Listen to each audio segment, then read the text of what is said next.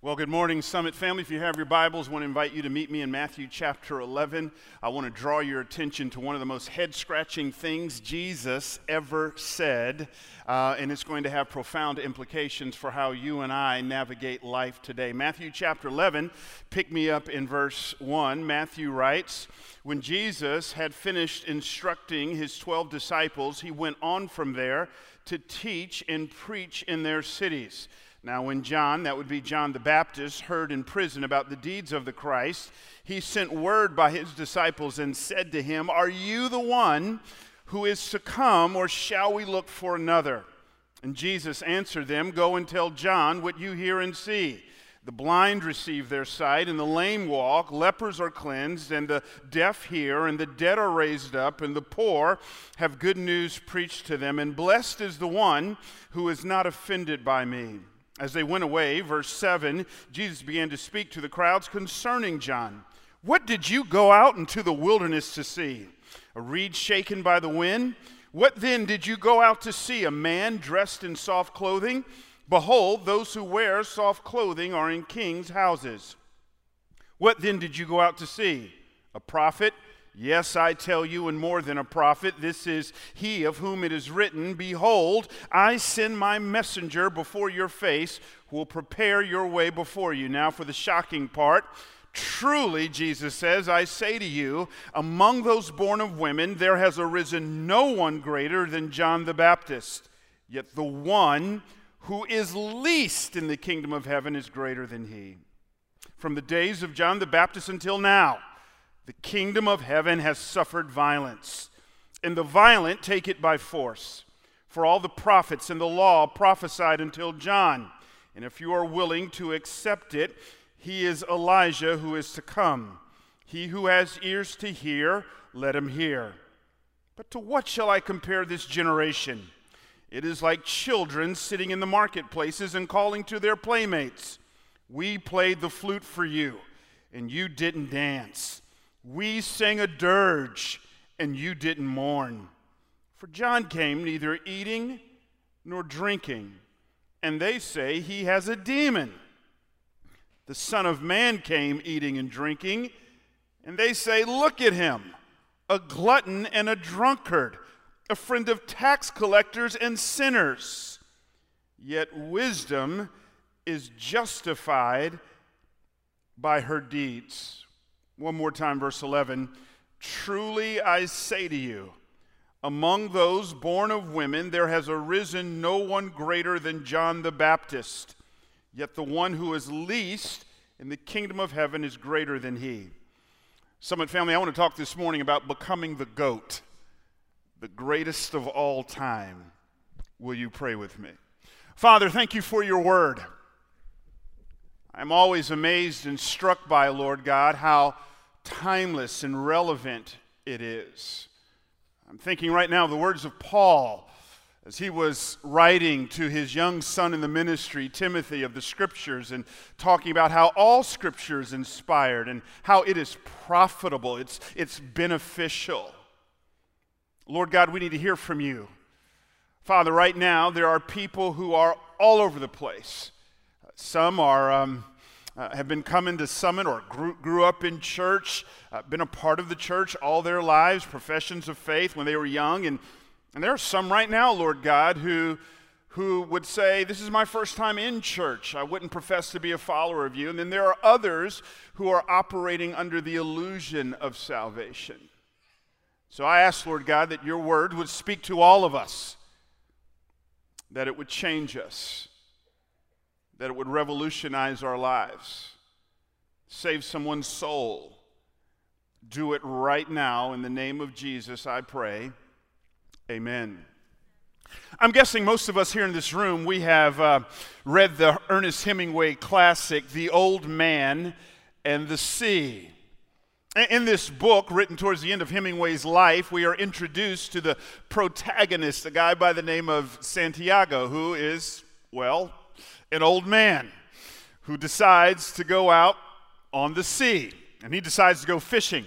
For 84 consecutive days, he catches nothing. Now, my kids will tell you I really enjoy fishing, wouldn't call myself a fisherman, but uh, if I go 84 minutes without catching something, that's the end of the day. We going back to the house. Uh, obviously, the Lord ain't in this. But this dude is 84 consecutive days, catches nothing. As you can imagine, he is um, he's really dejected. He's bummed out. And lo and behold, he decides to wait it out another day. And on that 85th day, not only does he catch a fish, he catches the biggest fish he's ever seen or heard of in his life. He catches this huge marlin. And immediately, Santiago thinks, now my existence is justified. I'm going to take this marlin back to shore. They're going to see how big it is, and they're going to just start sending my way praises and accolades. Um, I- am finally going to get my just due. Greatness is finally going to come my way, but there's one problem. Santiago doesn't have the strength, the resources, or the wherewithal to actually bring this huge marlin into the boat. And so he's got to keep it tied to the boat, and he ends up killing it. But that's when the greater problem comes. As this marlin begins to bleed out, a shark picks up the scent of blood, and wouldn't you know it, this shark starts whittling away at eating this marlin. So much so that when Santiago gets back to shore, he has nothing to show for his labors but the skeleton of this fish. And the greatness that was in his grasp is now no longer. Now, most Hemingway scholars tell us, again, this book is written towards the end of Hemingway's life, that actually The Old Man in the Sea is Hemingway being somewhat autobiographical. Here's Hemingway. He is looking through the rearview mirror of his own life. He has accomplished a lot of things. He has, um, he has experienced a measure or modicum of greatness. He seemingly has checked all the boxes um, wealth, check, fame, check, romance, check. And yet, here he is at the end of his life. If you know anything about Ernest Hemingway, one of the most tormented souls to have ever walked the face of the earth. Uh, he's not a picture of contentment or, or meaning or value or significance. He's quite the opposite. He's an alcoholic who suffers de- uh, uh, uh, uh, severe depression. He's an individual who, um, who has been married and divorced numerous times. In fact, we all understand the, the end result of Hemingway. Uh, he is so dejected that he has not been able to hold on to greatness that he ends up committing suicide. What Santiago and Hemingway teach us is that there is no such thing as lasting values, significance, and meaning in this life. Yet the problem for so many of us is not that we are on a quest for greatness. I actually think being on a quest for greatness is a part of what it means to be made in the image of God. This doesn't mean we're on a quest to be famous. We, we want our lives to make a difference. But the problem is where we're fishing. So many people in this world are fishing and looking for the big game uh, catches of success or wealth or status, and, and maybe they experience those things only to come up empty and to realize they don't fulfill. To be sure, our passage is all about greatness, and not just greatness in general, but true greatness. Again, in verse 11, Jesus draws our attention to this. He says, Truly, I say to you, among those born of women, there has arisen no one greater than John the Baptist. Uh, he's uh, writing in Greek, Matthew is, and the Greek word for, for greater, it's the idea of extent. It's the tallest tree, it's the, it's the biggest lake, it's the fastest car. In that sense, we might uh, interpret this word greater as meaningful or valuable or significant. Jesus is saying uh, no one else born of, of women has experienced more value, more meaning, more significance than John the Baptist. Now, some of you might be bristling at this whole notion that it is quite okay to say, I, I want to experience true greatness in life.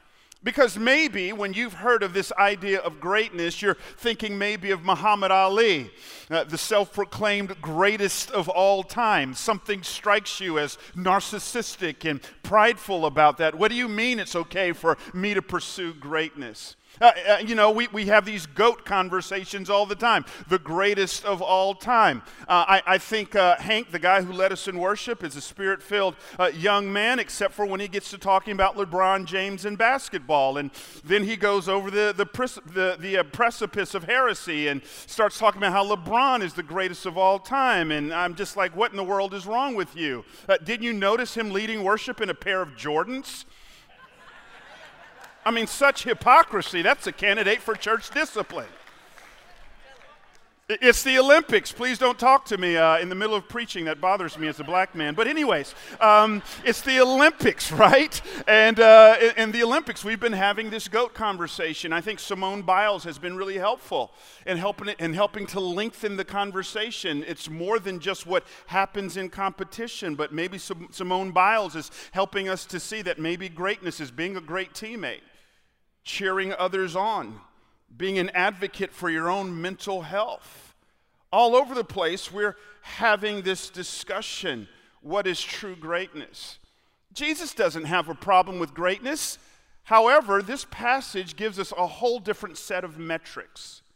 The problem with worldly greatness is we're using a different set of metrics, a, set of metrics that is temporary and not eternal. The set of metrics Jesus gives us is completely different. In fact, here's what Jesus is saying to us. He's saying that when we commit our lives to Him and measure our lives by the metrics of the kingdom of heaven and not the metrics of this world, you and I will attain the goat status and live the most satisfying life one could ever live. And we will leave our marks for all of eternity.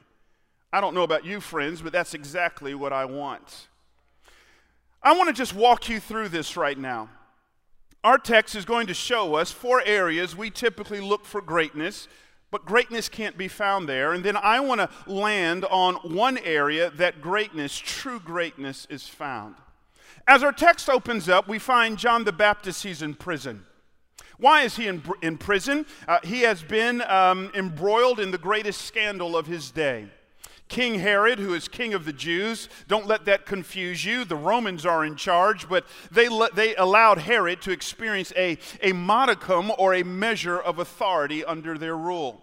So here is King Herod, king of the Jews, and um, in a scandal that is tabloid worthy, he has seduced his own brother's wife away from his brother, leading to the dissolution of that marriage, and he has taken her now to be his wife. Everybody else is keeping mum about this. They understand how crazy of a political leader King Herod is, but John the Baptist, being the true prophet that he is, just can't keep his mouth shut. And so, what does he do? Uh, he, he speaks truth to power. He calls out the immorality of that political leader. King Herod um, uh, doesn't take this lying down, and so he immediately has John thrown in prison. While John is in prison, uh, Jesus, uh, it, it, he, he's one who, um, who receives the disciples of John, and the disciples of John ask Jesus a question if he is the one. I'll come back to that in just a few moments. Jesus then preaches the eulogy of John the Baptist, and notice what he says about John the Baptist. While John the Baptist is in prison, he says, I want you to understand that John the Baptist is the goat. He is the greatest of all time. He says that to him while he's in prison. I love it. One of the things Jesus is teaching us is that greatness can't be measured by our circumstances. Greatness can't be measured by our circumstances. If you're new to the summit, you need to understand one of the things I absolutely love about our church is we have several of our locations that are actually inside prisons. It's amazing to me to think that there are many individuals right now who are watching this sermon and, and maybe they're looking through the rearview mirror of their own lives and lamenting some of the choices that they've made. Maybe they're wondering, can God use me? Well, you need to take a page out of the Bible. In Matthew chapter 11, Jesus says of an incarcerated individual, that's true greatness. Again, greatness cannot be measured at any time, good or bad, by your circumstances. My wife and I have some dear friends of ours. Uh, these friends of ours have just been going through the wringer. Uh, it's been kind of like a Job like journey that they've been on. Seems as if uh, uh Satan has thrown everything at them, including the kitchen sink. I checked in on them the other week just to see how they were doing, and the report, the report that I got was absolutely worse than what I had initially heard. Things have gotten so much worse. Uh, they've lost their job. Uh, they're struggling financially. They're looking for housing right now. There's family drama that they're going through. It, it seems as if the sky has caved in on them. And yet, in the middle of all this, the wife says to me, she kind of throws this zinger of a line at me. She says, Yeah, but Brian, as bad as things are, we are learning that circumstances are a horrible foundation to build our lives on. Circumstances are a horrible foundation to build our lives on. Listen, I don't know where you are in your, in your own walk in life. Uh, maybe things are going well for you. I don't want to be the bearer of bad news, but uh, keep inhaling and exhaling, and problems will come our way. James says it this way in James chapter 1 Count it all joy, not if, but when trials come your way. It's just a fact of life. Maybe some of you right now, this is exactly where you're at. Maybe you got diagnosed with, uh, with cancer or some kind of uh, long term debilitating physical disease.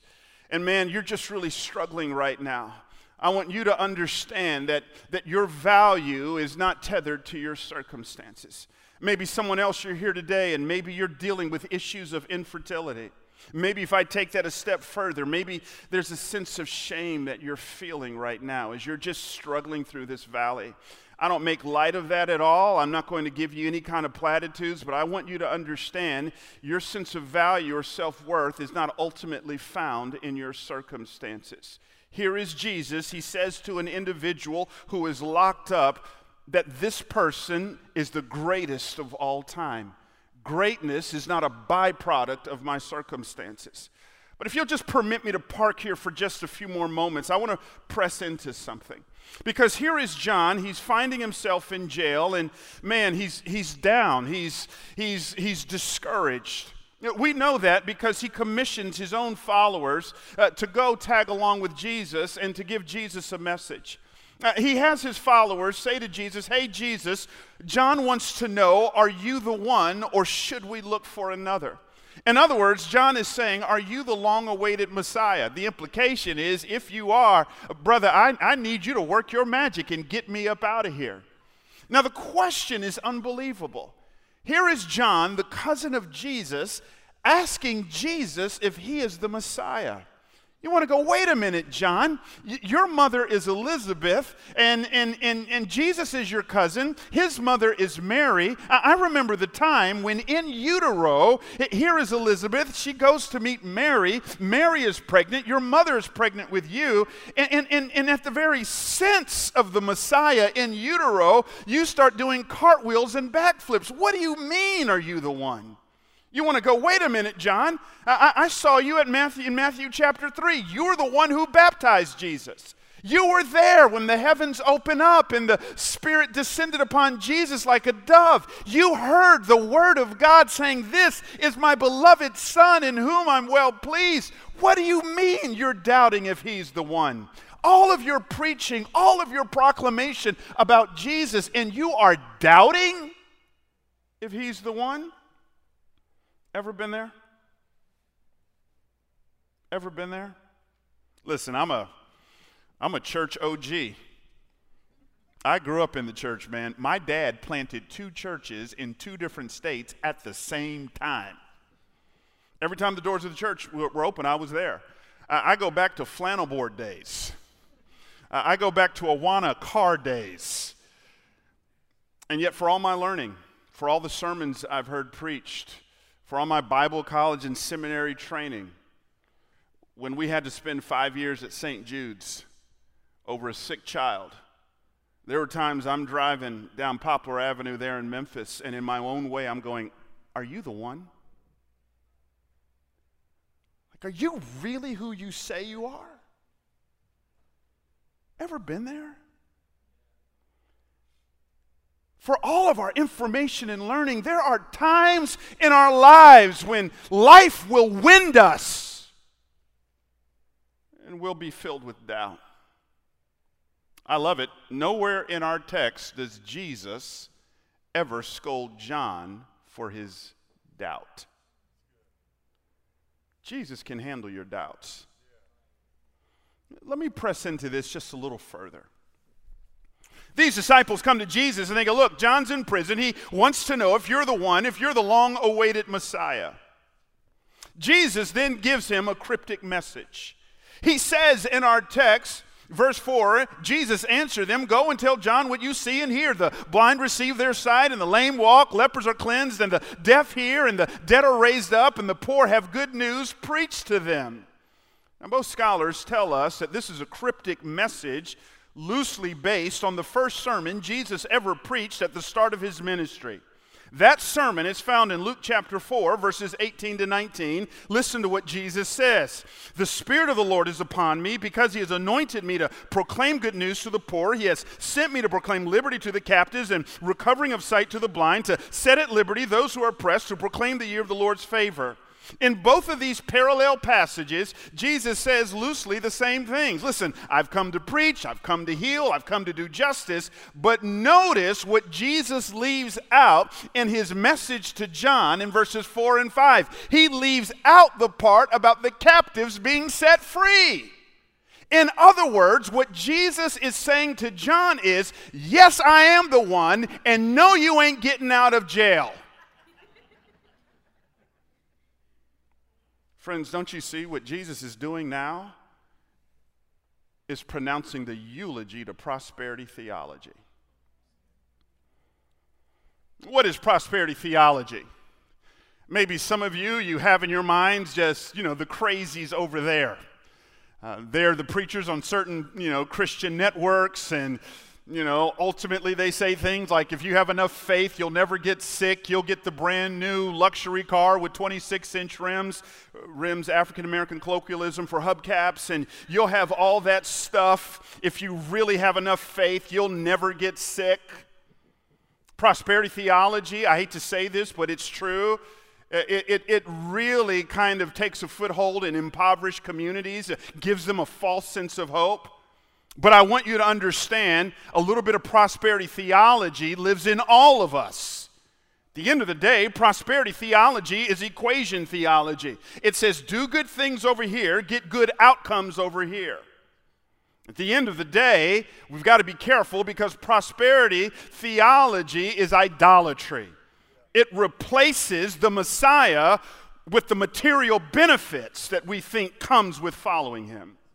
The problem with prosperity theology is when the equation doesn't work out. What happens when I tithe over here but get cancer over here? What happens if I'm faithful in my leadership over here but get terminated from my job over here? What happens when I'm doing the best that I can and doing good over here, but suffering and evil come knocking on my family's door over here? Bit of prosperity theology lives in us. And here is Jesus. He's saying to John the Baptist, I am the one, and your situation will not change. Matthew 14, he gets beheaded while in jail. Am I still worthy of your worship? Is that you, friends? Are you following Jesus for the benefits package? Or are you following him because he's worthy? Can you say with Job, even though he slay me, I will still follow? Where's greatness found? It's not found in circumstances, but secondly, it is not found in status. He gives the message, this cryptic message, to the disciples of John the Baptist. They then turn and go away. And he now preaches his eulogy. Verse 7, he says, As they went away, Jesus began to speak to the crowds concerning John. What did you go out into the wilderness to see? A reed shaken by the wind? What then did you go out to see? A man dressed in soft clothing? Behold, those who wear soft clothing are in king's houses. The idea of soft clothing, you saw an individual, they were wearing outfits like this, you associated them with the king. They were the king's uh, couriers, they de- delivered messages to and from the king. You saw this clothing, you associated them with the king. It tells you they were people of status. Jesus is saying, by the world standards, John had no status. We know this to be true from Matthew chapter 3, verse 4. Look at it with me on the screen. It says, Now John wore a garment of camel's hair and a leather belt around his waist, and his food was locusts and wild honey. The idea here is John had no status. Now, dads, work with me on this one. Imagine you're sitting in your living room one day, there's a knock on the door, you open it up, and you're looking at an individual. They're wearing camel's hair with a belt around their, their waist, they've got bedhead, they look disheveled, and they say to you, Yes, sir, uh, I want you to know I've been dating your daughter, and I'm here to ask uh, permission to marry your daughter. You're like, what in the world? I've never heard of you before, never seen you before. Let me ask you a few questions. What do you do for a living? They tell you, I'm a preacher. Where's your church? Out in the wilderness. We don't have a building. Where do you live? I live near my church in the wilderness. Really, how are you doing financially? Not that great. I'm eating locusts and wild honey right now. Can't you smell it on my breath? You Google this individual and you find out that they are a convicted felon. You tell them this ain't going to work. Undeterred, a couple days later, they come back with their cousin. Their cousin, uh, you find out, is 33 years old, is homeless, has been rejected by most people, and in a few days is going to be executed on a cross. Chances are you're going to double down and say, There's absolutely no way you can marry my daughter. These two individuals, John and Jesus, were individuals who, by the world standards, had no status. And yet, what does he say of John the Baptist with no status, no sense of esteem in this world? He's the goat.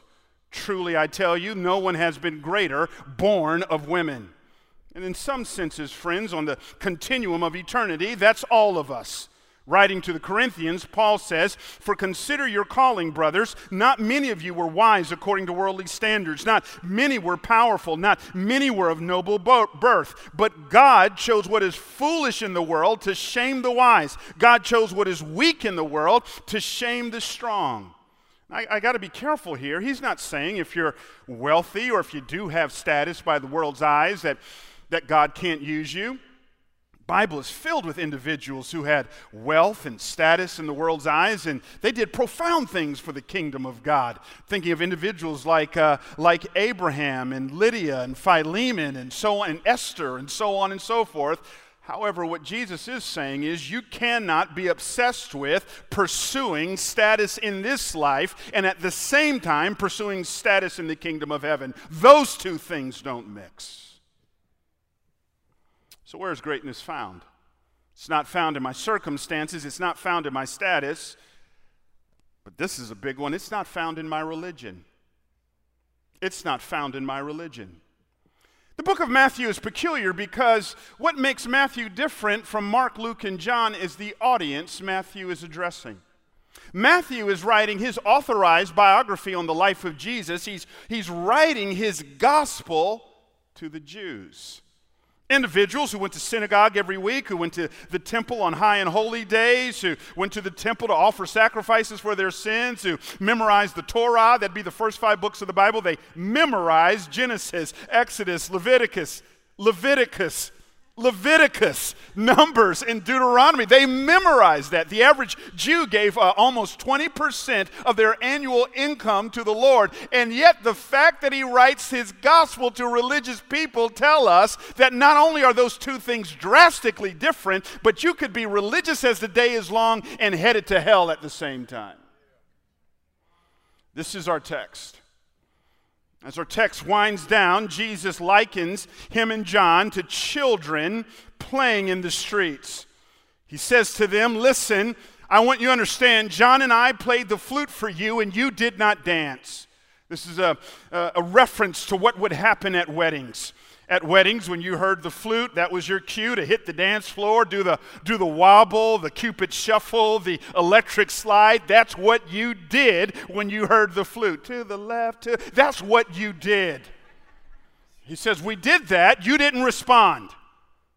You sat down at your tables when we played the flute for you.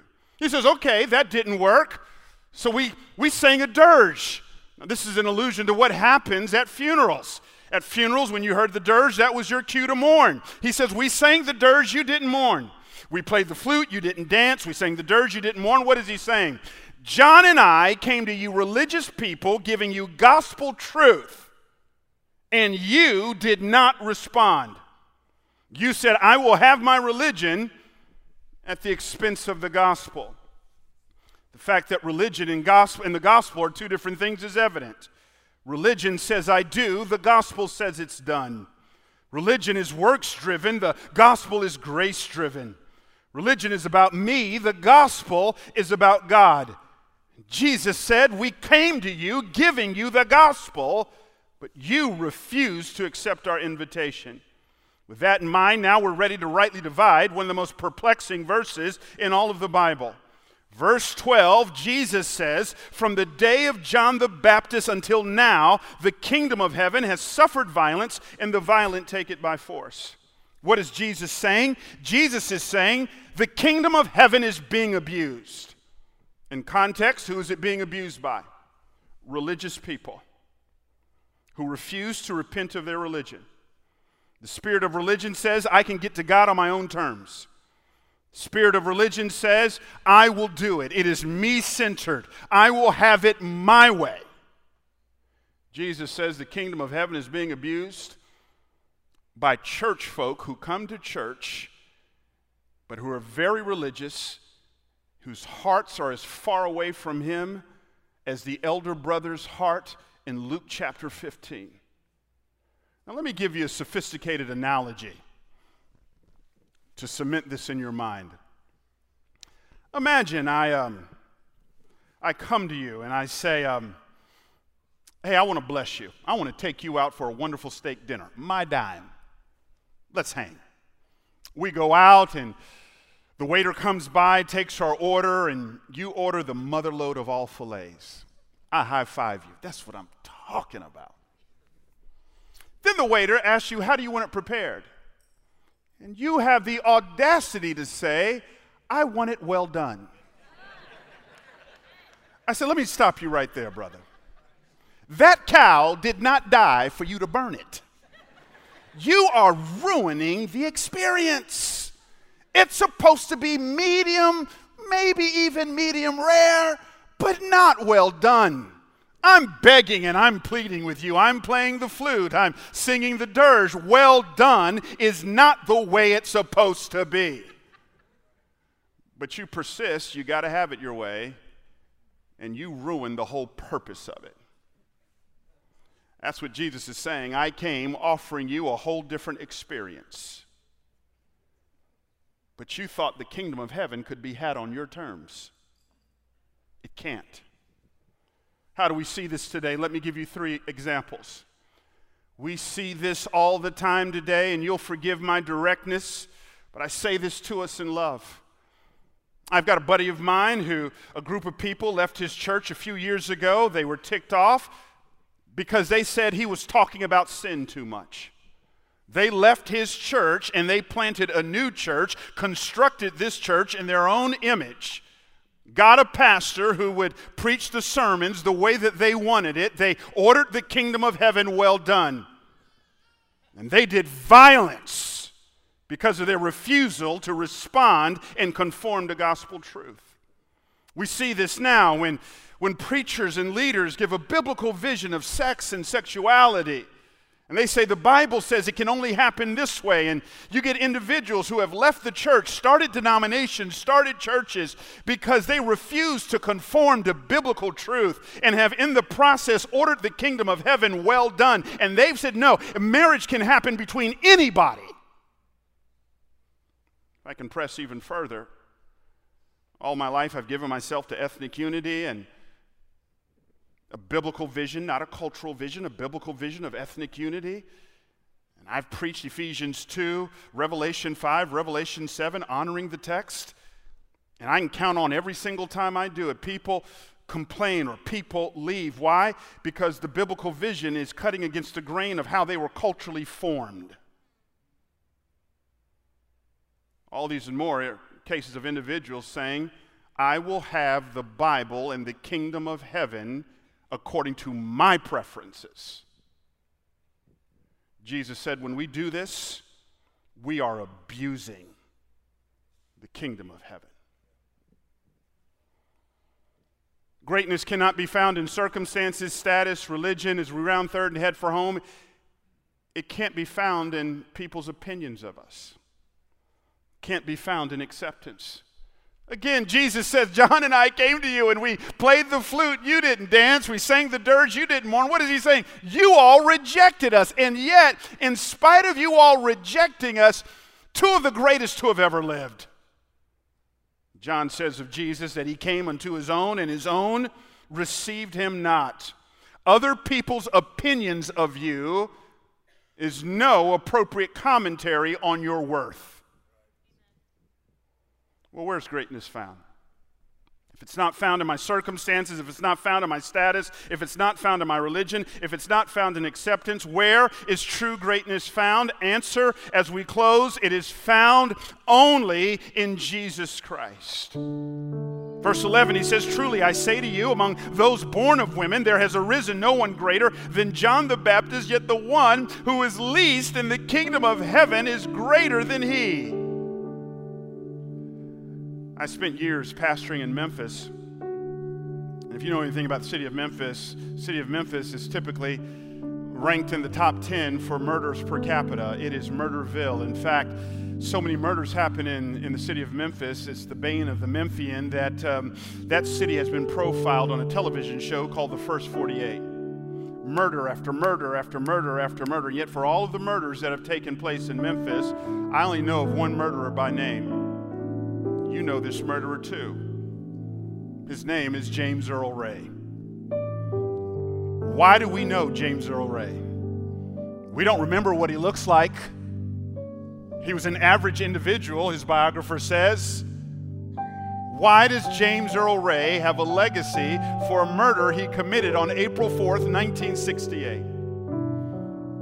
His legacy is that he killed Martin Luther King Jr because King had a legacy, and he is linked with that legacy, he has a legacy. Jesus, how in the world can you say John the Baptist is the greatest of all time? What about Moses, that legendary liberator who opened up the Red Seas? Or what about uh, Esther, who spoke truth to power for such a time as this? What about Elijah and Elisha? Their ministries were marked by the supernatural. John didn't have anything on them. How can you say he's the greatest? Jesus says the difference between John the Baptist and Abraham, Moses, Joseph, the patriarchs, Elijah, Elisha, Esther, and everyone else is, is that his life's calling was in inextricably tied to me. Because he is inextricably tied to me, and I am the greatest that ever was, ever is, and ever will be. He likewise is the greatest. Oh, friends, true greatness in life, Jesus says, you and I can experience the same goat status. He says, and I tell you, the person that is least in the kingdom of heaven can be the greatest of all time. If you're in the kingdom of heaven, how'd you get there? You didn't get there by your own good works. You didn't get there by your choices. You didn't get there by church attendance. You didn't get there by your moral strivings. You got there by Christ and Christ alone. Because your life is tied to His. I don't care if your daddy walked out on you. I don't care what your circumstances may be. I don't care if you are esteemed as having no status in this world. If your life is in Christ and Christ is in you, you are great. You can leave your mark for what really matters. So, Father, I thank you. I thank you for your word. Thank you for the truth of it. Forgive us for fishing in the wrong seas. Forgive us of our idols of trying to find greatness apart from you. Father, we renew our commitment to be inextricably linked to Jesus. Over a hundred times in the New Testament, we are told we are in Christ, in Christ, in Christ live into that, we pray. In Jesus' name.